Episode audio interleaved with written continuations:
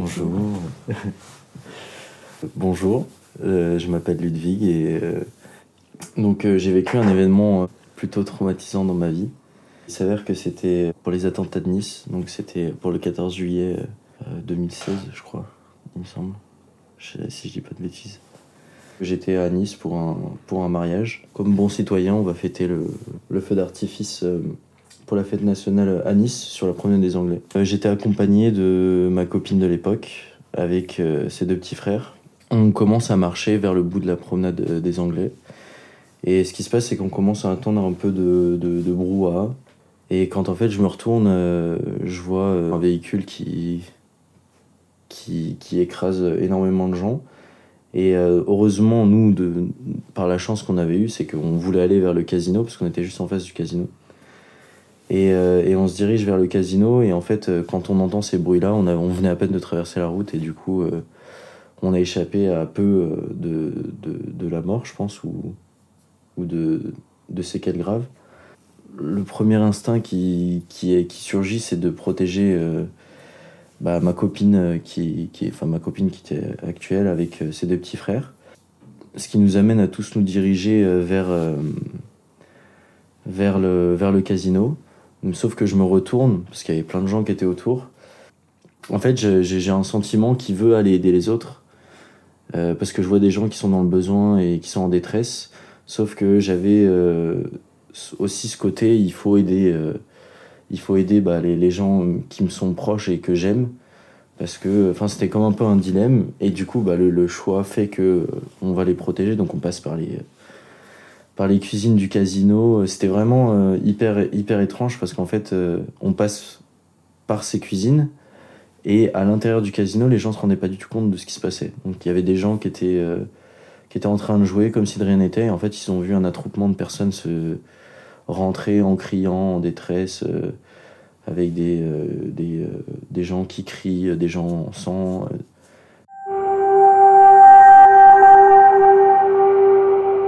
Ils nous font sortir par les derrière du, du casino. Et après, c'était euh, c'était la panique totale parce qu'en fait, une fois qu'ils nous faisaient ressortir derrière, il fallait qu'on cherche, euh, qu'on cherche à, entre guillemets, se cacher parce qu'on savait pas si la personne allait nous suivre ou si elle était derrière nous. Et, et donc on sonne à tous les, euh, tous les, toutes les entrées d'immeubles pour, pour que les gens nous ouvrent. Et la plupart des gens ne nous ouvrent pas parce qu'ils sont pas au courant et qu'ils se disent bah, c'est des jeunes qui, qui s'amusent pour la fête nationale, etc. Et au final, euh, et au final il y a quelqu'un qui nous ouvre. Et, euh, donc cette personne a été, euh, elle était, euh, je sais plus à quel étage, mais elle nous ouvre et en fait on est à peu près une quinze ou une vingtaine à rentrer dans l'immeuble et on se, on se cloître au, dernier étage, vraiment caché, comme si la personne nous avait suivi. Donc il y a ce, côté-là un peu où on avait vraiment peur que la personne nous suive, alors que bah, à ce moment-là, elle était déjà, elle était déjà, déjà morte par le, par le policier. Il y a ce petit côté où on avait peur et, euh, et on, avait, on était dans la crainte que, que la personne nous suive. Et on avait peur pour notre vie, simplement. Et en fait, il y a des gens qui nous ouvrent et, et des gens très humains et qui nous ouvrent et ils nous font tous rentrer dedans. Et après, donc, du coup, ils, ils nous mettent très vite à l'aise en nous mettant en confiance, en nous disant c'est bon, vous êtes en sécurité, euh, tout va bien se passer. Et puis, il y avait la chaîne qui tournait euh, sur la télé où ils commençaient à avoir les premières informations. Et euh, donc, après tout ça, euh, ce qui se passe, c'est que euh, donc, bah, moi, dans l'euphorie, j'appelle mes parents, je leur dis que tout va bien. À ce moment-là, je suis donc à Nice. J'habitais à côté entre Aix et, Avignon, entre Aix-en-Provence et Avignon. Et mes parents étaient partis en région parisienne. Et donc, du coup, en fait, ils étaient carrément super loin de chez moi. Et je leur dis tout va bien, tout, tout se passe bien. Et je suis en sécurité. Et sur, le coup, ils comprennent pas. Ils me disent mais qu'est-ce qui se passe euh, Qu'est-ce qui va pas? Et je dis bah en fait, on a vécu. euh, Enfin, j'ai vécu un attentat. euh, je suis en sécurité et tout ça. Ils étaient prêts à descendre dans, à Nice pour venir me récupérer. Je leur ai dit bah écoutez, non, vous inquiétez pas. là, on attend que les parents de mon ex-copine euh, viennent me, me récupérer, enfin nous récupérer. Et ensuite, on sera en sécurité chez eux. On rentre euh, en sécurité après euh, chez, euh, chez ma belle famille. Et la soirée se passe, donc on discute, on discute un petit peu de tout ça avec, avec une très bonne bienveillance de leur côté. Donc mes parents ont des échanges téléphoniques avec eux et, et ça se passe plutôt bien. sauf que moi, je suis, je savais déjà à ce moment-là que j'étais quelqu'un de sensible, contrairement à, je pense, mon ex-copine à ce moment-là. Et en fait, je me suis fait plus ou moins influencer sur le fait de ne pas aller en, en, cellule psychologique, influencé dans le sens où, euh, où euh, t'es un homme, euh, t'es fort, t'as pas besoin, malgré ce que t'as vu, tu, tu, tu, vas pouvoir faire face et t'as pas besoin d'aller voir un psychologue. Par qui Par le beau-père, du coup, de mon ex-copine. Qui t'a dit ça? Ouais, c'est ça. Donc il m'a dit ça et sur le coup, j'étais pas trop. Est-ce que tu peux expliquer euh, qui t'a contacté pour avoir cette cellule psychologique? Ça s'est passé comment? Enfin... Bah, en fait, euh, pour euh, ce qui est de la cellule psychologique, elle s'est mise en place dès le lendemain, où c'était des tentes qui étaient pas sur la promenade pour pas trop choquer les gens, mais je crois que c'était un petit peu à côté. C'était pas très loin. Et. Et du coup, en fait, fallait juste y aller, se prononcer, dire ce que tu. Enfin, je pense, hein, ce que tu avais vécu et comment tu l'avais vécu, ce que tu avais pu voir et, euh, et en discuter et avoir l'avis d'un professionnel par rapport à ça pour qu'il puisse euh, déterminer ton état émotionnel et le choc que tu as pu vivre. Et donc moi j'ai jamais eu cette, euh, cette opportunité là et je m'en suis voulu pendant très, pendant très longtemps. Parce qu'après j'ai été voir bah, forcément des psychologues mais c'était de ma poche que ça sortait, même si bon... C'était trop tard pour que tu C'était trop tard. Il y avait combien C'était trop tard. c'était, ça s'est fait un an après. Oui mais tu avais, un avais un délai ça, je, je, me suis pas trop renseigné par rapport à ça, par rapport au délai. Je sais qu'aujourd'hui, je crois que tu peux encore. Euh, T'avais pas un moyen de pouvoir te déclarer plus tard pour, pour pas payer de ta poche tes séances? Il y a sûrement eu moyen, mais j'ai pas. Euh, en fait, je pense que je me suis euh, auto-convaincu que j'en avais pas besoin. Et que, en fait, j'avais pas besoin de cette aide-là de la part de l'État ou des choses comme ça, et que je pouvais moi-même financièrement euh, m'auto-assumer et euh, auto-assumer ce que j'avais vécu euh, pendant très longtemps. Et tu l'expliques comment cette influence, parce que du coup ça t'a influencé, enfin c'est le concept, tu mhm. l'expliques comment que ça t'a influencé comme ça? Bah du coup je pense que ça n'a pas été une bonne influence, parce que bah du coup en fait ça m'a travaillé énormément et j'en ai fait pendant des mois et des mois un peu des cauchemars. Et, et je pense que psychologiquement aussi, ça m'a un peu touché parce que j'aurais pu être confronté euh, à, à quelqu'un euh, de professionnel qui aurait pu m'aider à traverser cette période. Et euh, au final, je me suis un peu enfermé sur moi-même parce que j'en ai pas trop. J'en ai même, pour ainsi dire, pas du tout parlé avec mes parents. Et ni avec mon frère, ni avec ma sœur. Et ça a été. ça a été vraiment de l'auto.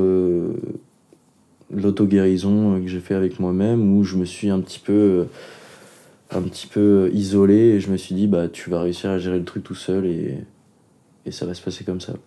Et comment t'as fait alors? Bah euh, comment j'ai fait euh, Je pense que c'est le c'est le temps un petit peu qui m'a aidé. Je pense que j'ai eu des rencontres à des moments aussi qui m'ont un peu aidé euh, à des gens avec qui j'ai pu discuter de ça. Par exemple après je sais que j'ai été en couple encore après et j'ai eu euh, pendant jusqu'à présent, je, je, du coup, je suis un petit peu traumatisé par les, les, les 14 juillet et j'ai du mal à aller les voir.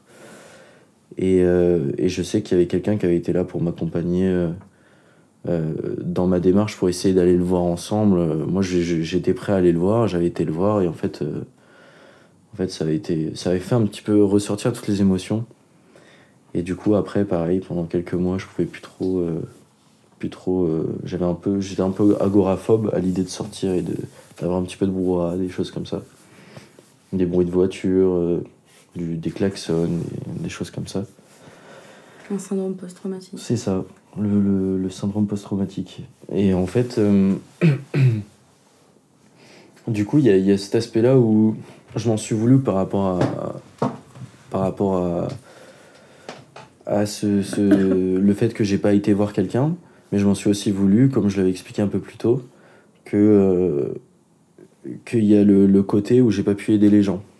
Et ce côté euh, pas pouvoir réussir à aider les gens, à, avoir pu leur donner mon soutien à un moment où ils en avaient besoin, ça, ça m'a travaillé pendant encore plus longtemps. Parce qu'en fait, je me suis dit, bah, j'aurais pu sauver des gens, euh, aider des personnes qui étaient dans le besoin, et je l'ai pas fait.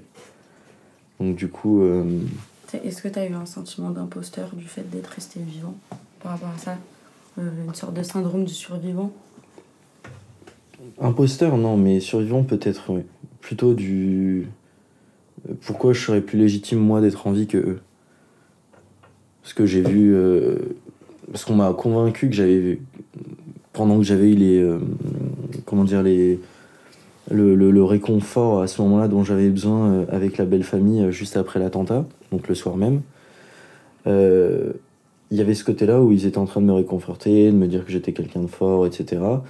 Mais, euh, mais il me faisait en fait un peu oublier le fait que, que j'aurais pu aider des gens et euh, ils étaient vraiment axés sur euh, il faut que tu, tu, tu sais que tu vas mieux, tu vas mieux. Et c'était un peu comme une, une obligation, quoi, comme une. T'es, t'es, t'es quelqu'un de fort, tu vas forcément aller mieux. T'es un garçon, un peu les, les côtés. Les côtés patriarcales du euh, bah t'es un garçon forcément faut que tu tiennes euh, tête faut pas que tu pleures euh, faut que tu sois quelqu'un de fort. Et, et du coup ça m'a suivi pendant des années des années des années et maintenant je pense que ça va mieux. Mais j'ai toujours ce, ce sentiment de peur que ça revienne un petit peu même si j'en ai rediscuté il y a pas très longtemps et maintenant j'ai plus un petit peu plus d'aisance à en parler.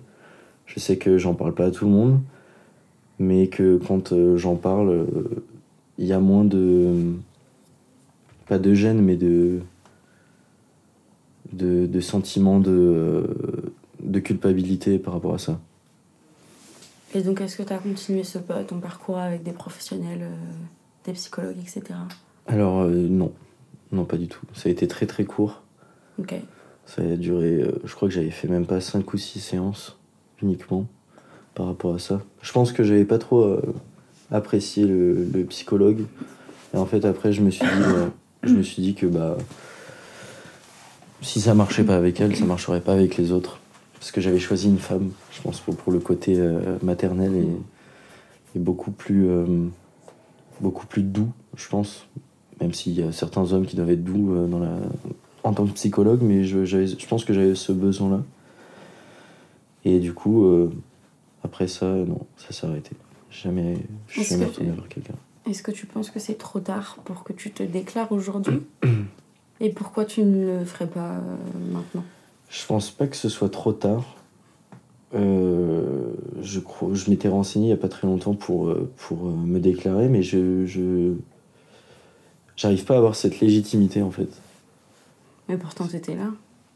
Pourtant j'étais là, j'ai vu des, des gens. euh, C'est quoi le critère pour se déclarer? C'est. Bah après, je pense que c'est très personnel. Faut que tu expliques ce que tu as vu euh, pour qu'ils puissent déterminer si t'étais pas quelqu'un qui n'était pas là à ce moment-là, mais qui fait semblant pour pouvoir euh, oui, avoir les aides, etc. C'est Mais quoi le critère pour se déclarer? D'avoir vécu un traumatisme et d'être traumatisé, je pense, euh, encore aujourd'hui. Mon avis, à moi, Mhm. c'est que le seul critère pour te déclarer, c'est d'avoir été là à ce moment-là. Mais Quelqu'un qui est plus traumatisé que toi est pas plus légitime à se déclarer. Mhm.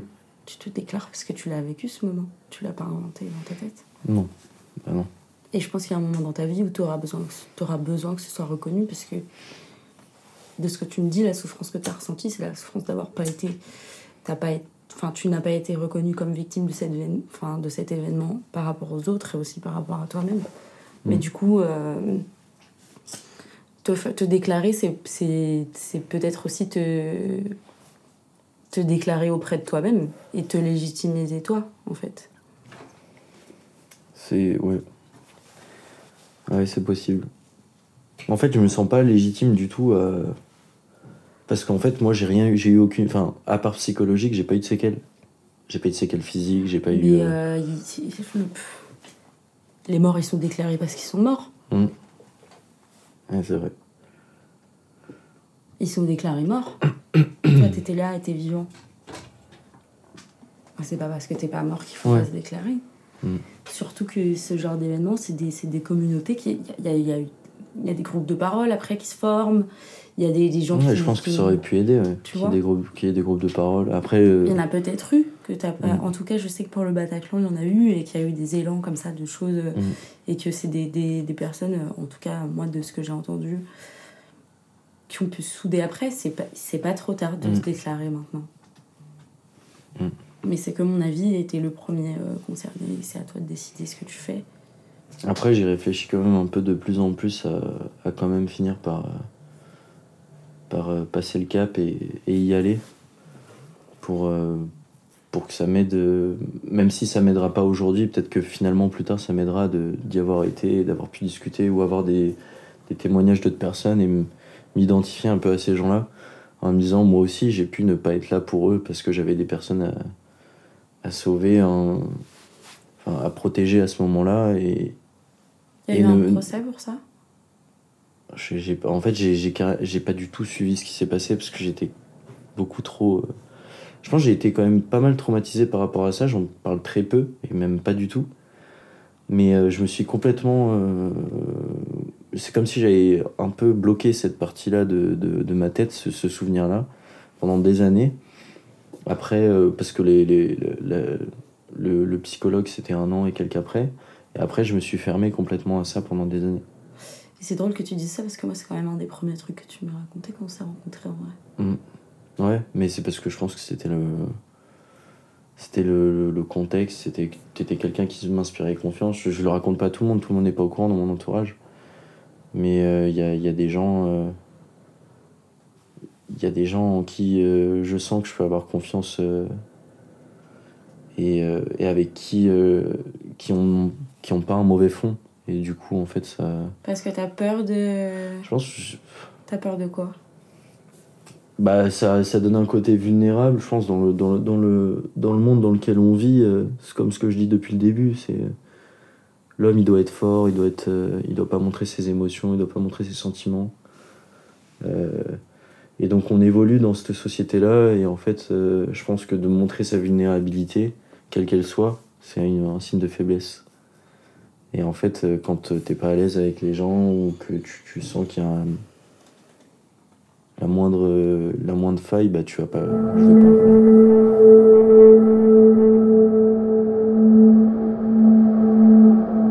Et t'as déjà payé des sortes de pots cassés du fait d'en avoir parlé?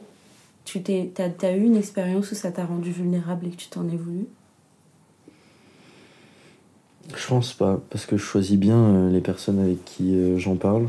Et je mets du, pas du temps, mais euh, je pense que oui, non, je, je pense que je choisis bien et j'ai, j'ai tendance à quand même faire un. Un à savoir quand, quand les gens euh, sont, sont foncièrement bons ou mauvais. Et, euh, et du coup, j'arrive à déterminer plus ou moins vite si, euh, si, si je peux faire confiance à la personne.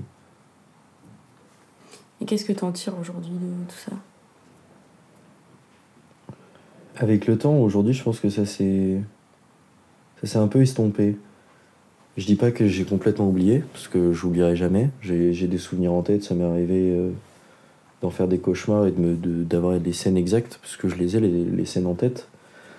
Mais. euh, il y a plus. Avec le temps, ça commence à partir. C'est-à-dire qu'avant, j'avais les bruits, enfin les, les sons, j'avais les, les visages et, euh, et les scènes. Maintenant, j'ai plus que les visages et les scènes, il n'y a plus les sons déjà. Et je pense qu'au fur et à mesure, ça s'estompera. Et qu'avec le temps, ça, ça finira par, par s'arrêter. En fait, je m'auto-convainc que ça va finir par s'arrêter.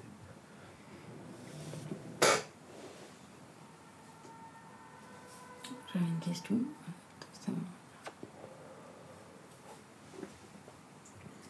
T'as déjà Tu sais ce que c'est de l'EMDR Non. Euh, De l'EMDR, c'est une technique euh, qui euh, inclut notamment les mouvements oculaires. Et de base, on s'en sert pour les personnes qui, par exemple, qui ont vécu la guerre, Ouais. qui sont traumatisées, donc des anciens soldats, etc. Et c'est une méthode qui sert à faire passer tes souvenirs de ta mémoire traumatique à ta mémoire euh, normale, en fait. Mhm. Et euh, c'est une technique un peu difficile parce qu'on retourne dans tes traumas, tu retournes dans les scènes. Et en fait, la personne, la professionnelle en face de toi, elle, elle te, elle te fait y retourner pour euh, en fait que tu retournes dans ces traumas-là pour les, les banaliser un peu. Personne t'a jamais parlé de ça j'ai personne. Après, c'est comme ce que j'ai dit, j'ai essayé de. J'ai mis un petit bloc de glace sur ce côté-là de ma vie et, et je l'ai je l'ai oublié avec le temps. Enfin, oublié, c'est un grand mot, mais je l'ai mis de côté, quoi. Après, on sait pas, hein, dans 10, 15, 20 ans, ça va refaire surface et ce sera pire que tout, si ça se trouve, j'en sais rien. Et je vais être traumatisé encore davantage que, que maintenant, j'en sais rien, on sait pas comment, comment ça se passe. Mais euh, je sais qu'aujourd'hui, j'arrive à y faire face. D'accord. Tu penses souvent? Non, je- bah, du coup, je pense une à deux fois par an, une fois euh, quand je sais qu'on arrive en période d'été, qu'il va y avoir euh, le 14 juillet, euh, et après le jour même où bah, je sais qu'il y a les gens, euh, des amis proches ou des, des- de la famille qui sont en train de fêter le nouvel an. Je sais que maintenant, je commence à. L'année dernière, j'ai réussi à le faire, mais de loin. D'accord. Donc j'étais vraiment pas du tout à côté du, du feu d'artifice, j'étais de loin. Il fallait que je sois hein, vraiment en dehors de la foule et que je sois pas euh, à côté parce que je, je, je pense que j'aurais pas pu. euh, j'aurais pas pu. euh, passer le. Enfin faire le pas et, et m'approcher avec la foule. être entouré de gens. Est-ce que tu as un message à faire passer aux gens qui ont vécu des attentats qui sont dans la même situation que toi? Bah, qu'il faudrait peut-être pas faire le même choix que, que moi, d'avoir été influencé par les gens, les, les proches euh, autour de soi. Euh, parce que, en fait, euh, le moment où l'instant présent qu'on vit, euh, moi, dans, dans mon cas avec euh, mon ex-copine, bah, à ce moment-là, je pensais faire ma vie avec, donc euh, je pensais que la vie du beau-père et de la belle famille était hyper importante, parce qu'à ce moment-là, je pensais faire ma vie avec, euh, avec leur, fille. Et donc je me suis laissé influencer par le fait que euh, cette personne-là, elle était, euh, elle aussi, elle a pu vivre des choses euh, dures, ça j'en savais rien. Mais euh, qu'il fallait que je sois aussi fort que qu'elle et que, que, que, que je réussisse à faire face à, à ce qui m'était arrivé. Alors qu'en fait, euh, bah, faut s'écouter soi-même avant d'écouter ce que les autres vous disent. Si jamais, euh, si jamais ça, vous sentez que ça va pas, euh, allez-y quoi. N'hésitez pas une seconde à, à aller vers les gens et, et euh, aller vers les gens qui peuvent vous aider et pas vers les gens qui vont, euh, qui vont vous, vous donner euh, un avis très tranché et, très ferme sur, sur ça. Et puis, et puis faut, enfin, voilà, c'est s'écouter soi-même. Je pense que c'est ça qui est le plus important. C'est s'écouter avant de, enfin, s'écouter soi-même avant de, de faire passer ce qu'on ressent en premier, avant d'écouter ce que disent les autres et de et d'assimiler tout ça.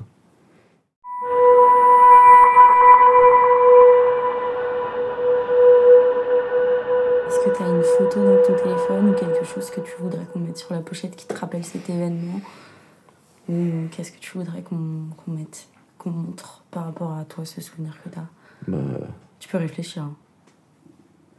En fait, c'est marrant parce que la première idée qui me vient en tête, c'est une photo. euh, parce qu'en fait, le mariage, du coup, c'était fait le lendemain. C'était le jeudi. Et le vendredi, on avait fait un mariage le vendredi parce que c'était dans une grande salle euh, sur les hauteurs de Nice. Et euh, en fait, ce qui était assez marrant, c'est que il y avait tout ce côté. euh, on faisait, on faisait le, Heureusement, il n'y avait pas eu de, de, blessés ou de décédés euh, pour le mariage dans, du côté de la famille. Mais. euh, Mais, euh, mais du on, était, on surplombait la, promenade des Anglais. Donc, c'est-à-dire que nous, on, était en train de fêter un mariage. Et dès qu'on regardait au- en contrebas, on voyait euh, toutes les ambulances, les polices, euh, enfin la police, euh, les gyros bleus, tout ça, avec les tentes qui étaient mises en place. Donc c'était un contraste assez, euh, c'était assez étrange. Et je pense que du coup, par rapport à la photo que tu me demandes de mettre, c'est bah, la photo du lendemain et qui, me- qui, me, qui, me, qui me correspond bien. Je pense que c'est, j'ai l'air hyper souriant et ça va super bien alors que en fait euh, ça va pas du tout. Tu peux me l'envoyer? Ouais, si tu veux. C'est genre vraiment euh, moi, tu vois, à chaque fois que ça va pas, euh, je, je donne toujours le sourire aux gens et, et ça va. Et euh, du moins, je donne une image de moi qui va bien, qui va bien. Pour la petite histoire, j'ai rencontré Ludwig euh, dans un bar. À l'anniversaire d'une super amie à moi qui s'appelle Lucie. Et on a été amenés très vite à se parler de ce genre d'événements. Et je suis trop heureuse de pouvoir donner la parole à des personnes qui ont des histoires comme toi. Merci. Merci. Merci à toi. je te serre la main.